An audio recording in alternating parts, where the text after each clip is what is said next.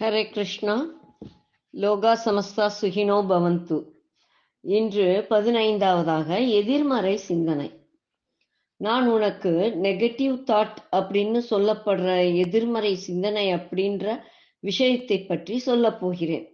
எதிர்மறை சிந்தனை அப்படின்ற விஷயத்தை பற்றி நான் இதுவரைக்கும் கேள்விப்பட்டதே இல்லை மாக்கி. இதையெல்லாம் உனக்கு எந்த பள்ளிக்கூடத்திலையும் சொல்லித்தர மாட்டாங்க. ஆனா நீ என்னோட நண்பன். வாழ்க்கையிலே ஜெயிக்கணும்னா நல்லா படிச்சா மட்டும் போதாது. இது மாதிரி பல விஷயங்களை தெரிஞ்சுக்கிட்டு அதை அப்பப்ப பயன்படுத்த பழகிக்கணும். அப்பதான் ஒரு மனிதன் வாழ்க்கையிலே ஜெயிக்க முடியும். சரியா? சரிமாக்கி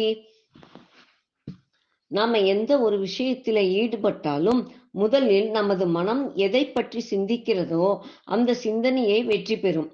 இதுதான் அடிப்படை தத்துவம். ஒரு இளைஞன் காலியாக உள்ள ஒரு வேலைக்கு விண்ணப்பிக்கின்றான். அப்படின்னு வச்சுக்குவோம். அவன் வேலைக்காக விண்ணப்பிக்கும் போதே சில எதிர்மறையான விஷயங்களை அவன் தனக்கு முன்னாலே வைக்கின்றான். பத்தே இடங்கள் தான் காலியாக உள்ளன. பல ஆயிரம் விண்ணப்பங்கள் வரும். நமக்கு நிச்சயம் இந்த வேலை கிடைக்காது. பலர் சிபாரிசுகளோடு வருவார்கள். நமக்கு எந்த சிபாரிசும் இல்லை. நமக்கு தெரியாத கேள்விகளையே கேட்பார்கள்.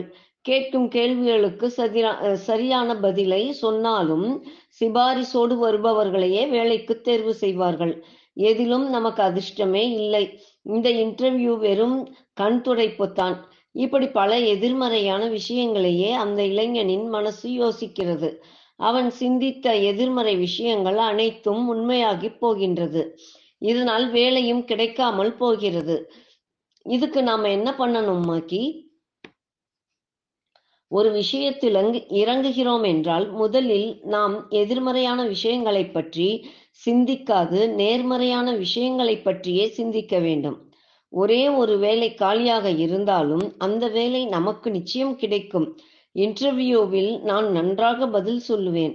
இந்த வேலைக்கான முழு தகுதியும் எனக்கு இருக்கிறது என்று ஒருவன் சிந்திப்பானேயானால் அவன் நிச்சயம் வெற்றி பெறுவான். தேர்வுக்கு தயாராகும் மாணவர்களும் இப்படித்தான். நாம் படிக்கும் கேள்விகளை தேர்வில் கேட்க மாட்டார்கள். நான் படித்த விஷயங்கள் தேர்வில் ஞாபகத்திற்கு வராமல் போய்விடும். எனக்கு கேள்விகளுக்கான விடை தெரிந்திருந்தாலும் என்னால் முழுமையாக எழுத முடியாது. ஏனெனில் நேரம் போதாது.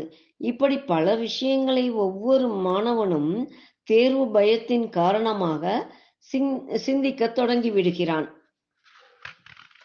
மாணவர்கள் ஒரு விஷயத்தை மிக தெளிவாக புரிந்து கொள்ள வேண்டும். தேர்வு என்பது அனைவருக்கும் பொதுவானது. யார் திட்டமிட்டு உழைக்கின்றார்களோ அவர்களே முதன்மை பெறுவார்கள். சிறப்பான வெற்றியினையும் பெறுவார்கள். தினமும் முறையாக படித்து அவற்றை எழுதி பார்த்து மனதில் பதிக்க வேண்டும். நான் நடக்க இருக்கும் அரசு தேர்வில் பெரிய வெற்றிகளை பெறுவேன். செய்தித்தாள்களில் கை எனது கை புகைப்படம் இடம்பெறும். தொலைக்காட்சிகளில் என்னை பேட்டி எடுப்பார்கள். இது சாத்தியமாகிறதோ இல்லையோ? நீங்கள் ஒவ்வொருவரும் இப்படி நேர்மறை சிந்தனையோடு நினைக்க வேண்டும்.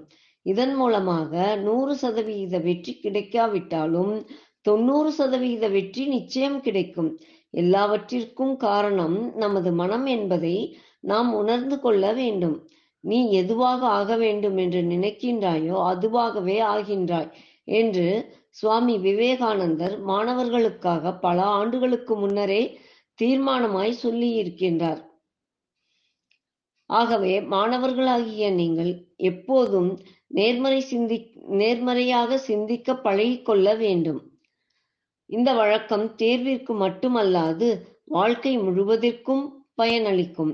என்னதான் சொல்றது உனக்கு என்ன நான் சொல்றது உனக்கு புரிஞ்சுதா? ரொம்ப நல்லா புரிஞ்சதுமாக்கி நிச்சயம் இதை நான் பின்பற்றுவேன் மாக்கி. Well done Murugan. அப்புறம் பல மாணவர்களோட தே தோல்விக்கு ஒரு காரணி ஒரு முக்கிய காரணமாக அமைஞ்சிடுது. அதை பற்றியும் நீ தெரிஞ்சுக்க வேணும். இப்படி சொன்ன மாக்கி முருகனுக்கு அந்த காரணியை பற்றி பல விஷயங்களை சொல்லத் தொடங்கியது. அதை அடுத்து வருவ நாட்களில் பார்க்கலாம். லோகா சமஸ்தா சுகினோ பவந்து. ஹரே கிருஷ்ணா.